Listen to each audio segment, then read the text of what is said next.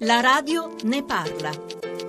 Giovanni Orsina, sembra che le preoccupazioni per la Brexit siano più forti nel resto del mondo che oltre Manica, dove il Premier Theresa May pare orientata a perseguire una linea dura. È solo una posizione negoziale a suo giudizio o c'è di più? Ci aiuta a capire qual è il sentimento profondo degli inglesi e che futuro stanno immaginando? Il sentimento profondo degli inglesi naturalmente è molto difficile da conoscere, però non dire neanche che è semplicemente una posizione negoziale. La mia impressione è che lì ci sia stata una decisione da parte dell'elettorato molto chiara e che quindi ci sia la convinzione da parte del Premier che quella decisione per una questione di serietà, per una questione di rispetto della volontà elettorale debba essere seguita e onorata e che non sia il caso di mascherarla, di rallentarla, di edulcorarla. Dopodiché naturalmente c'è anche un tentativo di riflessione su quale possa essere l'opzione alternativa a questo punto. La Gran Bretagna ha una vocazione ovviamente commerciale, globale, da sempre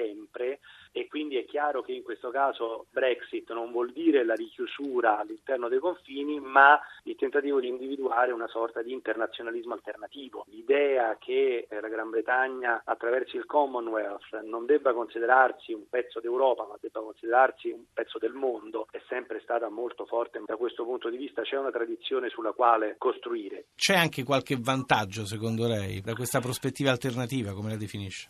L'ancoraggio all'interno dell'Europa dà tanti vantaggi, eh, però pone anche dei limiti e dei vincoli.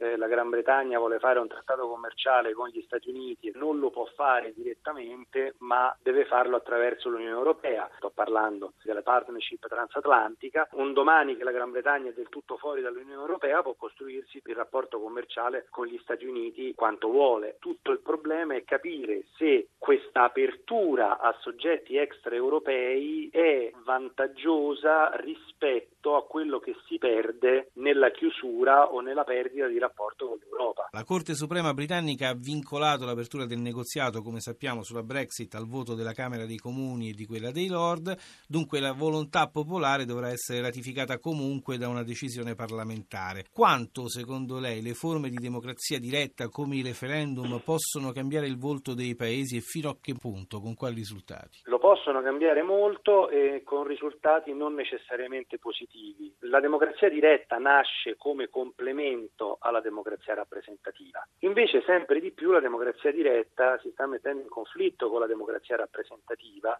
e ne rappresenta anche un elemento di delegittimazione. Voi non siete più in grado di rappresentarci, voi non siete in contatto con l'anima popolare, dobbiamo agire direttamente.